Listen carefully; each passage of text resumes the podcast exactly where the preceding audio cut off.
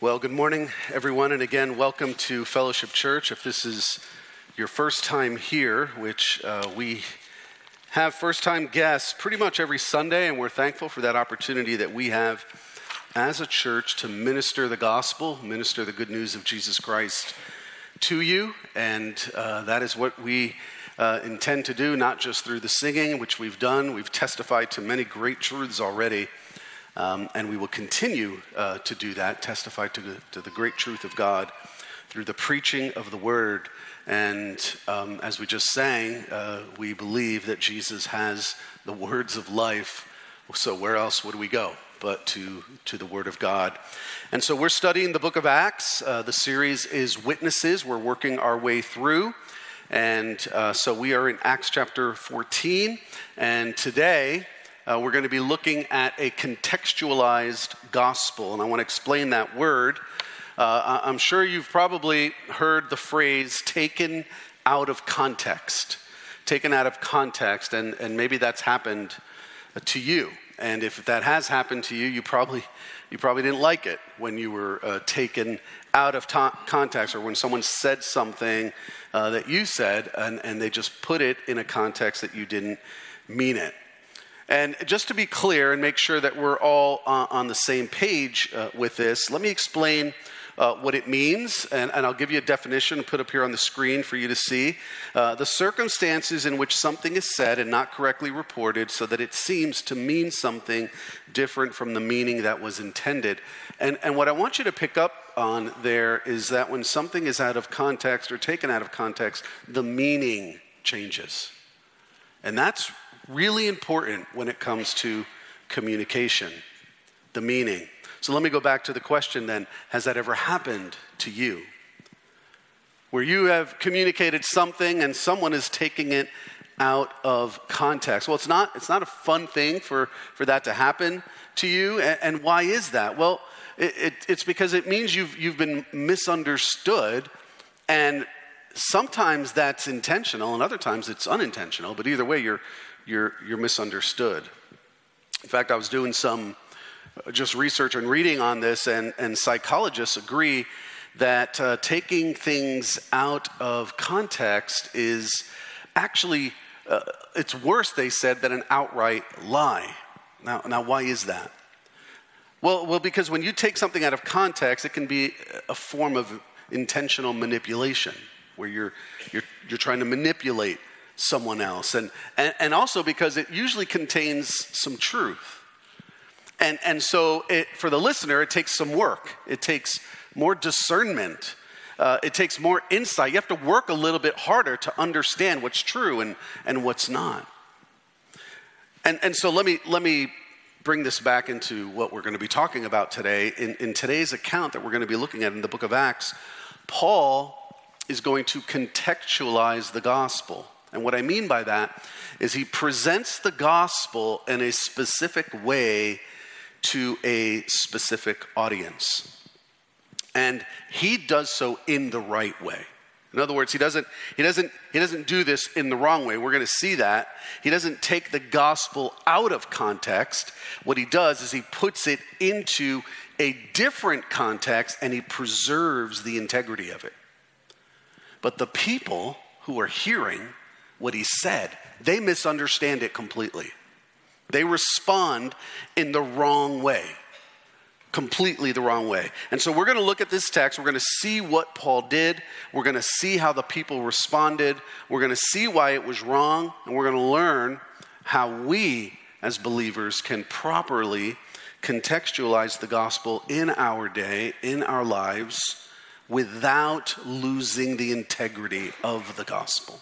Because if you lose the integrity of the gospel, then it all falls apart. So let's pray and ask the Lord to lead us. Lord God, we thank you for your word and your truth. We thank you for the time that we've had together in worship already, where we make much of you through music and song, in the reading of scripture, hearing from missionaries, praying for them. Lord God, we're so thankful for the opportunity that we have to come together as the people of God on the Lord's day.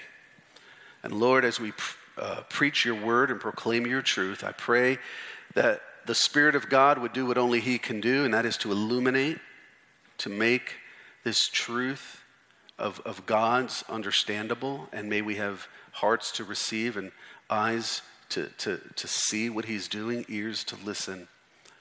Help us, Lord, we pray in Jesus' name. Amen. So, uh, turning your Bibles, if you have a Bible with you, into Acts chapter 14. Again, it's where we left off last week. And uh, you, you, heard the, tech, uh, the text that was just read for us. Uh, and we left off with Paul and Barnabas fleeing Iconium, if you remember that, uh, because the leaders of the city were planning to stone them. And, and so they, they decided not to stick around for that, and they left and they went to Lystra. And you can kind of see that there on the map, that you can kind of get an idea of where he's been going and, and, and, and kind of what this uh, journey has looked like. Uh, Lystra was about 18 miles uh, from Iconium, so they had, to, they had to make that, that trip. It was a frontier outpost. Uh, of the Roman Empire. It was a, a, city that was a fortified city uh, within the Galatia uh, region. Um, and some have uh, described it, at least at this time, as a, a place that would have resembled an old, an old uh, town in the West. Um, and so I don't know if that helps to help you understand it a little more. Uh, the Romans ruled the land there. The Greeks, they controlled the commerce. And the Jews had very little to no influence in this, uh, in this town. There were no synagogues. So, this is very different. What we need to do is when we read through the book of Acts, we need to understand the context itself and understand that we just can't look at every single one of these accounts and think it's exactly the same. Where, he, where they came out of an Iconium to Lystra, it's different. This is a, this is a Gentile pagan town. And we're going to see how they respond to that. So Luke starts us, he's our writer, he's the one who wrote this, this book. He starts us with a miracle and the way it starts is Paul is apparently speaking publicly, most likely preaching the gospel, right? He's preaching the gospel, and he's probably doing it in a public area, and people are present and listening to him. They're, they're listening to what he said. And then, if you see there uh, in verses 8, uh, 9, and 10, it tells the story of what happened. There was a man who, who was sitting, could not use his feet, he was crippled from birth, he had never walked. He listened to Paul speaking. Paul looked intently at him. Seeing that he had faith to be made well, said in a loud voice, Stand upright on your feet. And he sprang up and began walking. So Paul is speaking, and he notices as he's speaking a crippled man. A man that Luke tells us now, because Luke's our writer, and he tells us that this man has been crippled from birth, which means he had never walked in his life, he had never stood on his feet in his life. And Paul is speaking, and he looks intently at him. And while he is speaking, the man seemed to Paul to be listening intently. You see, speakers, we can see that. Surprises you, right? I can look over and I can go, okay, they're tracking, they're tracking. Ooh, wonder where they are.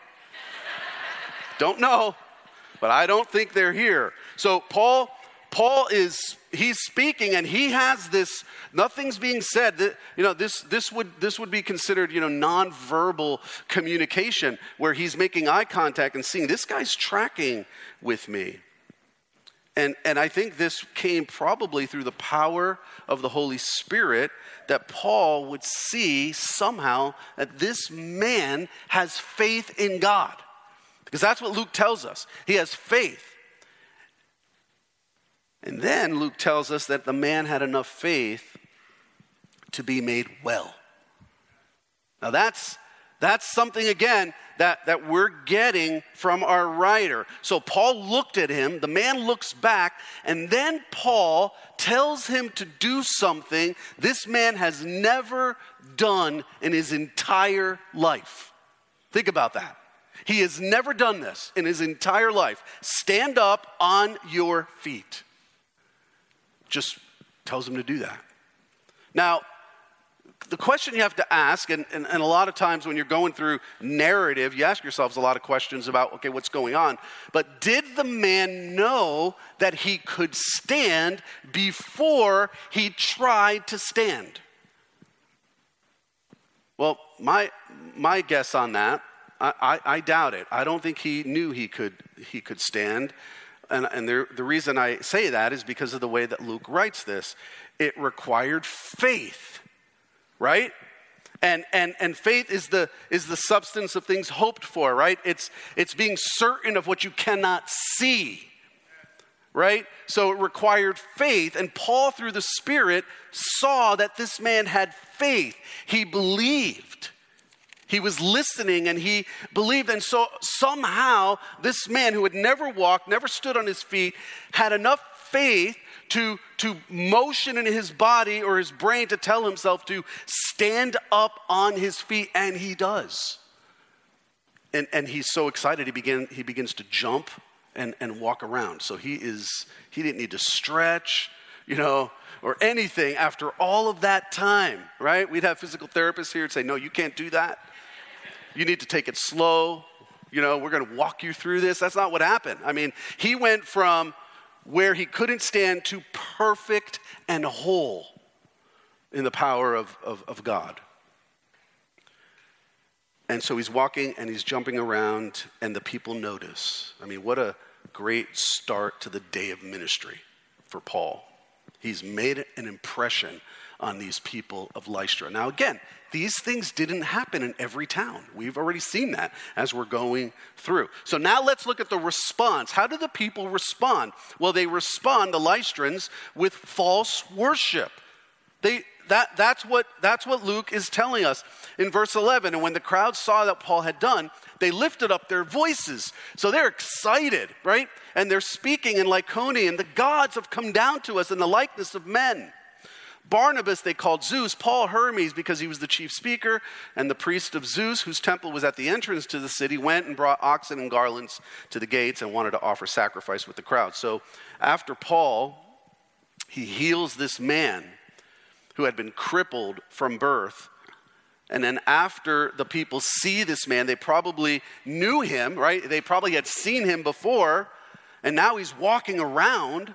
And so they're probably like, man, that's the guy that, that shouldn't be walking right now.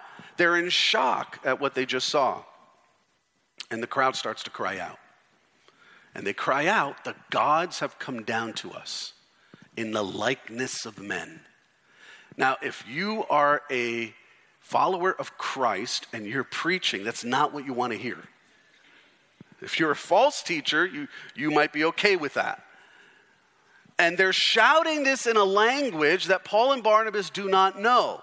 They, they, they, they, don't know what they're saying. Luke makes it very clear to tell us that they're doing this in Lycaonian. So, so they're saying something that, that they can kind of see that they're excited, but may not at this point know exactly what they're excited about or what they're saying.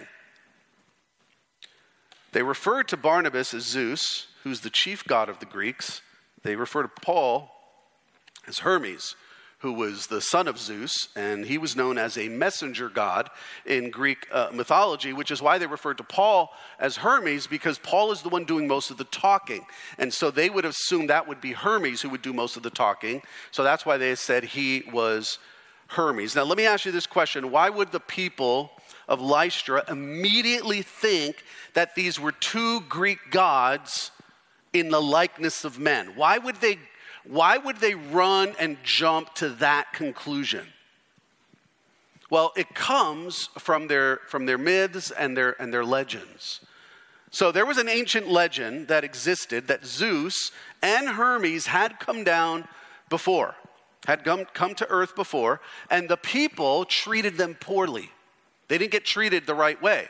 But there was one peasant couple, an elderly couple, who took them in and this elderly couple provided for them, gave them food and, and lodging. And, and so what happened is, is Zeus uh, blessed this couple by turning their home into a grand temple. And the people who didn't treat them the right way were destroyed by a flood. And it's likely then that the people who are seeing what Paul and Barnabas did, they're trying to avoid the same fate. They're going, okay, if this is the same thing we've heard, if this is Zeus and Hermes again, we better take care of these men. We just saw him perform a miracle. Only gods can do that. So they decide to treat them with honor. Luke tells us that the priest of Zeus goes to the temple. So this is a pagan temple, and, get, and brings some bulls. The, the temple was by the gate, the city gate. So went, brought, so must have been a little distance between where the gate was and where they were gathered, and bring some bulls dressed with garland and wreaths, which is what they would do when they were going to sacrifice them to the gods. They were going to turn this into a pagan worship service. That's what's happening here. And, and so you step back and you say, How did this happen? How did this happen? Because it started with a miracle of the Spirit of God, right? And this is this was the Spirit of God who, who used Paul uh, uh, and, and Barnabas to bring healing to this man. How could that lead to this? Well, it can, and it did. And finally, the way Luke writes this is he tells us that Paul and Barnabas finally notice what's happening, and they respond. They respond to the blasphemous worship. Verse 14. But when the apostles, Barnabas and Paul, heard of it, they tore their garments and rushed out into the crowd, crying out, Men, why are you doing these things? We're also men like, uh, of like nature with you, and we bring you good news that you should turn from these vain, vain things to a living God. So once, once Paul and Barnabas realized that the people were responding to the supernatural miracle of God in an unholy, pagan way, they responded. They didn't just let it go. What was their response? Well, first, they tore their own garments in an act of contrition. They tore their own garments in an act of contrition. This, this would be a, a Jewish act of contrition before God, the tearing uh, of your garments. And so that's what they're doing. They're, they're, even though they're not the ones who've done wrong, they see what's happening and they're going, This is, this is unholy. This is not of God. And they, and they rent their clothes as a way of, of, of saying, this is, this is not good. They, they accepted none of this honor. To, and, and what I want you to realize is this, too. To be a God in the Greco Roman world w- was the highest honor. I mean, if you, re, if, you, if you got to God status you, in this world, that, that was it. And they were getting treated like gods. This would be like today, you know, receiving the Hollywood star, or maybe more than that, maybe having the most followers, um, having the most likes. You know, you create a video and it, you, you can't believe that your video was watched more than any other in the planet, shared by more people. Like, like you're way up there, right? Well, they tore their garments in disgust over the thought of receiving glory and receiving worship that belonged only to God. And they tore their garments in response to being a part of something that was happening that seemed good, but was unholy in every way. And they knew it. They wouldn't participate. So they tore their own garments in an act of contrition. Second, they rushed to the crowd and spoke truth. So they rushed into the crowd. And, and, and you, you know, you could look at this and say, wait a minute, maybe they shouldn't have done that. They should have probably stopped, prayed about it, called a few friends, had them pray about it, called a meeting, form a committee, right? But they weigh a lot, you know, weigh all the options. They didn't do that. They rushed out. Luke makes it very clear that they went into the chaos and they spoke truth. Unpopular truth, dangerous truth. And that's what I'm realizing more and more in being a pastor in ministry how dangerous truth is becoming. It's considered dangerous, it's considered intolerant, it's considered judgmental. And as followers of Christ, we're called to truth. We just have to realize that. So, what did they say? Verse 15. What did they say when they went out into this crowd? We bring you good news. Turn from these worthless things. I don't think they saw that as good news. They turn from the things that they consider to be of greatest value, you're saying is worthless. Right? That's what's happening. The thing that they consider of greatest value, their worship of their gods, these guys are saying they're worthless. Turn from the worthless, vain things, turn to the living God. That's what he said. So Paul addresses their evil ways, turn from worthless things. He's making it clear. Paul is making it clear that idolatry, idolatry is unequivocally incompatible with the true gospel of Jesus Christ. And we need to understand that as Christians living in America in 2023. Idolatry is not at all compatible with the gospel, the true gospel of the Lord Jesus Christ. And then Paul preached a sermon, preached a little sermon here, and, and, and I'm calling it a contextualized sermon because of how it differs from what he's preached before, which we'll look at. So, this is his sermon, verse 15. We also are men of like nature with you, and we bring you good news. We just talked about that you should turn from these vain things to a living God who made the heaven and the earth and the sea and all that is in them. In past generations, he allowed all the nations to walk in their own ways, yet he did not leave himself without witness, for he did good by giving you rains from heaven and fruitful seasons, satisfying your hearts with food and gladness. So, very different sermon. This sermon here has two main points that I want to uh, I'll bring out. But before I get there, I want I really want to make sure you're following what's going on. Especially this this is the real benefit of preaching through uh, a book like we're doing because you can remember what, what the previous chapter was like. But notice how different this sermon is from what he preached in Iconium and what he preached in Pisidian Antioch. Why is that? Why is it so different? You know, does he just have a bunch of sermons and he's just, you know, mixing them up?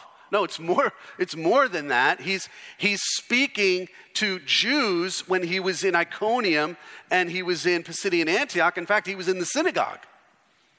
Now he's in a pagan, Gentile area outside, and his message is really directed to that audience. So, what's the first point that he wants to make? He wants to make the point that God is the creator of all things. Paul begins with something that all the Greeks can see, and they can know with their own eyes nature, creation. And Paul makes it clear that the creation of God, think about this. Let, let this sink in to you that the creation of God is a witness to God a witness to God. Notice that in verse 17. I think that's a phrase you may want to circle, underline, or just really take in. He did not leave himself without witness.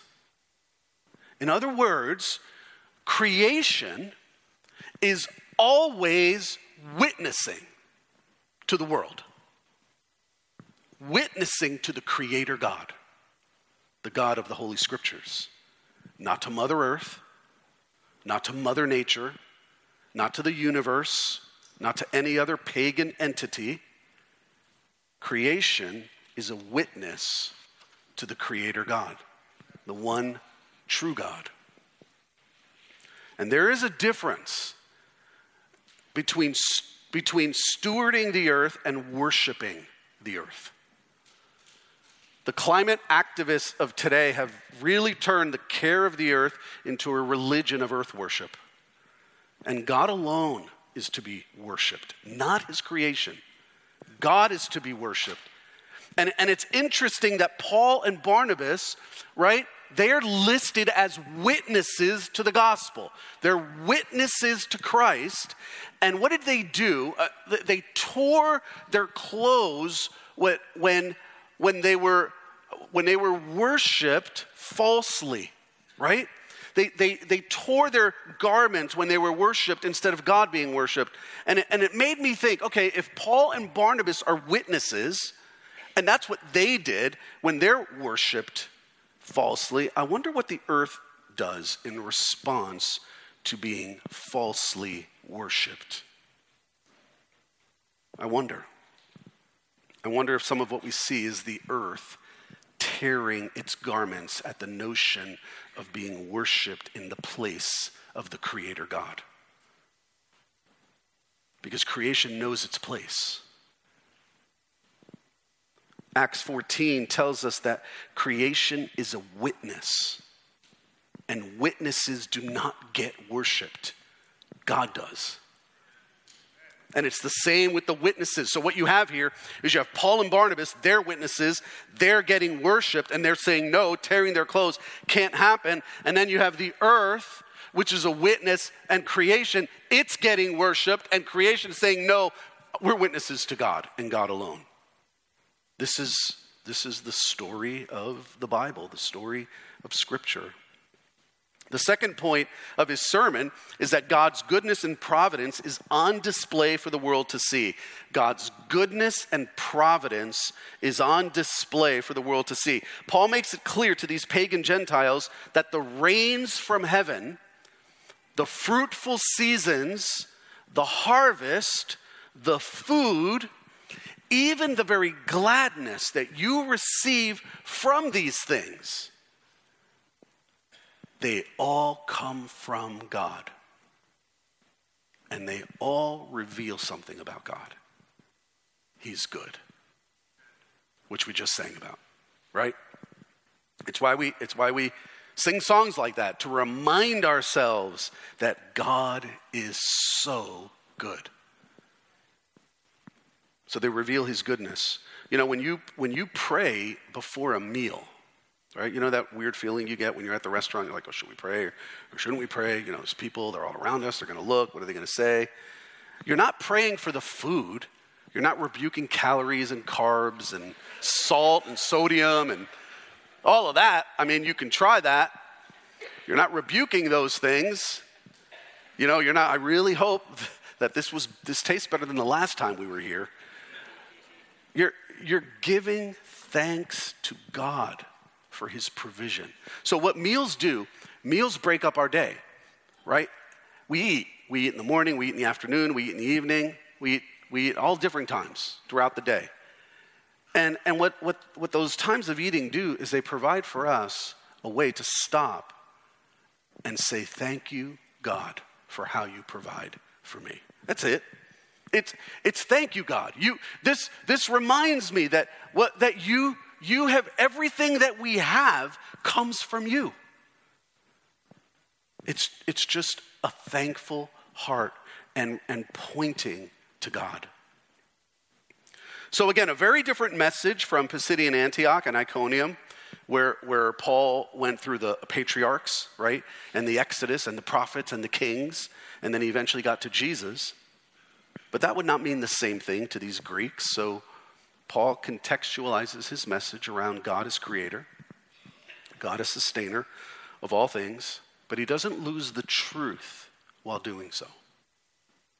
Now, verse 18, if you look at verse 18, it seems to indicate that this priest and crowd is determined to sacrifice these bulls to the gods and that Paul and Barnabas were almost unsuccessful in restraining the people from doing it. So there must be something going on physically where Paul and Barnabas are now in the crowd and trying to literally restrain people from offering bulls to the gods in response to what they did. Why, why are they doing that?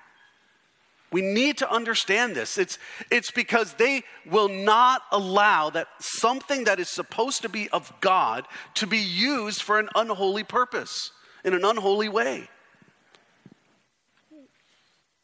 And this most likely prevented Paul from continuing the sermon. If we look back at his sermons, we see that he usually keeps going on.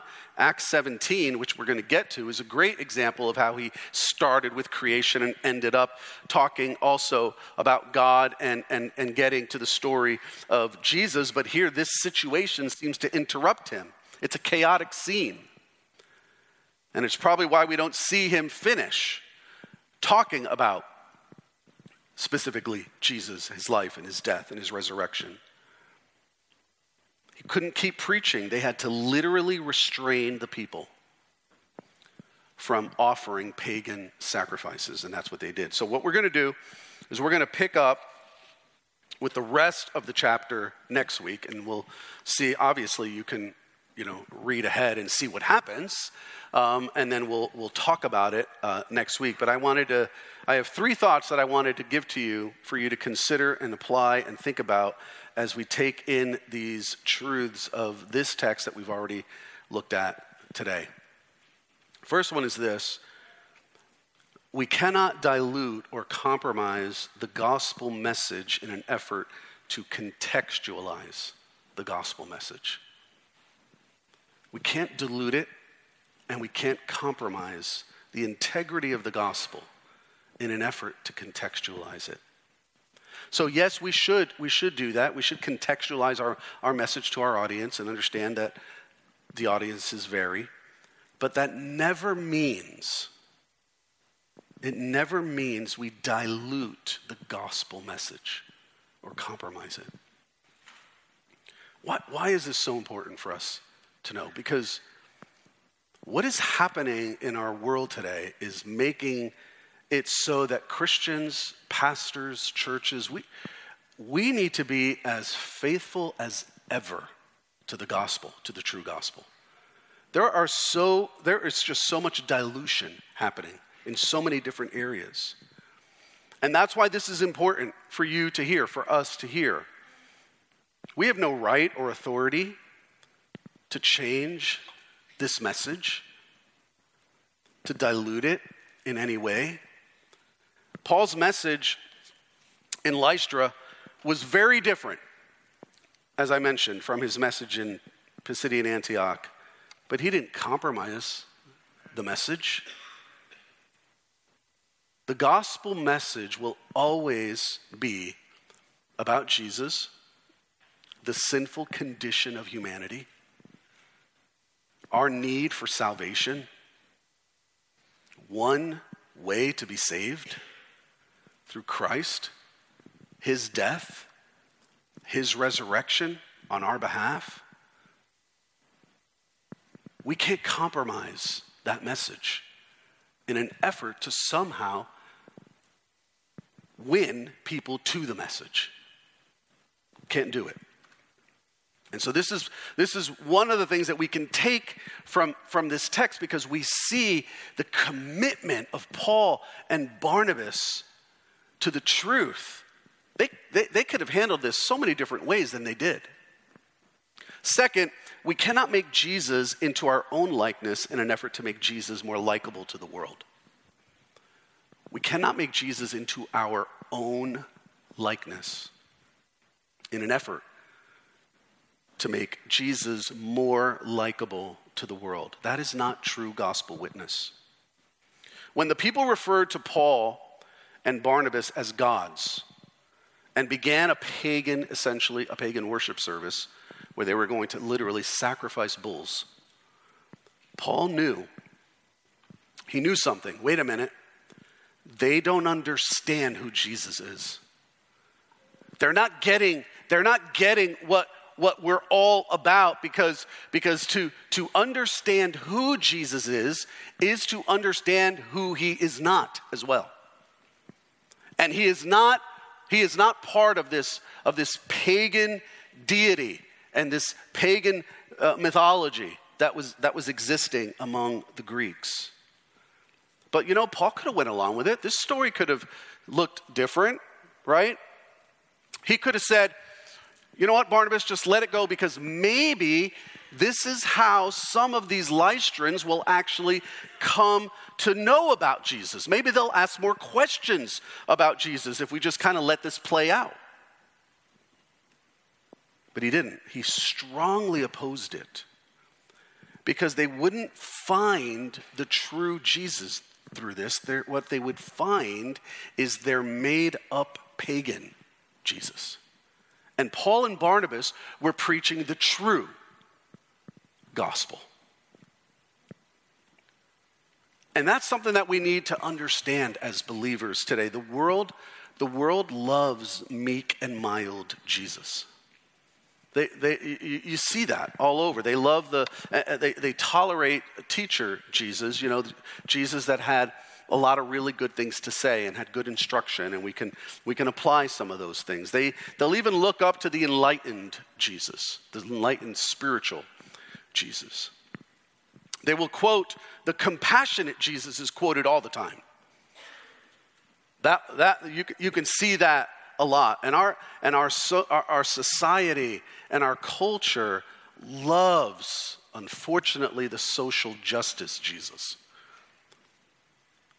which is, again, not the Jesus that is being revealed here. This, this whole approach to who Jesus is is really getting confusing, even among believers and the church. And we're called, again, to to representing the Jesus as he has been revealed. This uh, He Gets Us campaign, it proves this. And it's very possible I could be saying something that would be potentially offensive to, to some of you, but I'll, I'll say this in love to my church family as your pastor. We must use discernment. We need discernment we have an enemy who is very deceptive. And one of the most deceptive things he can do is portray Jesus in a way that's not as Jesus was revealed in the scriptures. Refugee Jesus, women's rights Jesus, and activist Jesus is not the Jesus revealed in this text. And this is the Jesus made into the likeness of America in 2023. That's what I see. I see this is the America, this is the Jesus America wants. But it's not the Jesus the church is called to reveal.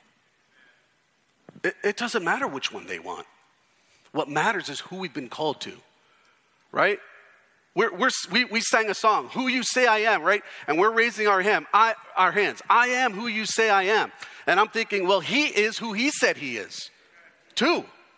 And we need to raise our hands to that. And I agree, we are who he says we are, but he is who he says he is. And we don't have any right or authority to dilute that. Lloyd John Ogilvie, who is a, a, late uh, Presbyterian pastor, author, he's also the former chaplain to the United States Senate. He actually pastored a church for a long time in Hollywood, California, um, and, and from all that I could see, really did, really did so in a way that was faithful uh, to the gospel. He, he said something. He said, Jesus is a VIP to be honored, but not believed or followed. This is what he's kind of seeing in the world. Uh, even before he passed. Um, in America, he's a custom, but not the true Christ, a captured hero of a casual civil religion, but not Lord of our lives. You see, the world tolerates a Jesus that they can make into their own likeness, but Jesus is to be, to be proclaimed only as he was revealed in the scriptures. And how is he revealed? King, Lord, Redeemer, Savior, and eventual, ultimate judge of all people. Every knee will bow and every tongue will confess that Jesus Christ is Lord. He is the judge of all. He is God Himself in human flesh, revealed to us as the true light of the world. And, and, and, when you look at John chapter 1, it tells us that the reason that the light wasn't received isn't because we needed a better uh, marketing campaign of making sure that, that He's being portrayed the right way. No, it says that the light wasn't received because the world loved the darkness more than light. And there's a big difference we need to continue to proclaim Jesus as he has been revealed and trust the results. Trust him in faith.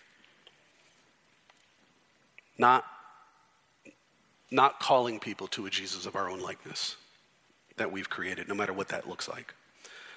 And the third final thought that I want us to consider and remember about this text is that creation is a witness and testimony to the one and only true God. Creation is a witness and testimony to the one and only true God. I love verse 17. Let that sink in for you. Yet he did not leave himself without witness. The, the witness is creation in verse 17. You might quickly read that and think that's referring to humans. It's not, it's, it's referring to the creation of God. Paul's message was a message of creation. God is the creator of all things, and that matters. Have you noticed that, that all of a sudden we're, we're like we're, we're being invaded by unidentified objects flying around our airspace? You know, it's all everyone's talking about. No one seems to know what they are. Well, some, somebody knows what they are. But I was thinking about that, and, and I remember seeing on the one they were showing this object that I could barely, it was like just like this fuzzy white thing, and I didn't even know what it was. But in the background, I could see the sun, and I was watching this cloud, and then this bird went by, and I just remember thinking, wow, you've got where sometimes we can be so distracted by what, this little tiny thing we don't even know what it is. But what about what we see every single day? The amazing things we see the sun, the blue sky, the moon, the stars the oceans, the lakes, the animals. Don't miss their testimony. That's what Luke that's what Luke is telling us here in Acts 14. Don't miss their testimony. Don't miss their witness. Psalm 33 6 says, By the word of the Lord the heavens were made, their starry host by the breath of his mouth. Think about that. The starry host by the breath of his mouth. The Creator God literally breathes stars into existence that we today as humans try to study and can't, can't figure it all out. We continue to discover new ones. Our God literally breathes out stars into the galaxies. The creation of God is testifying.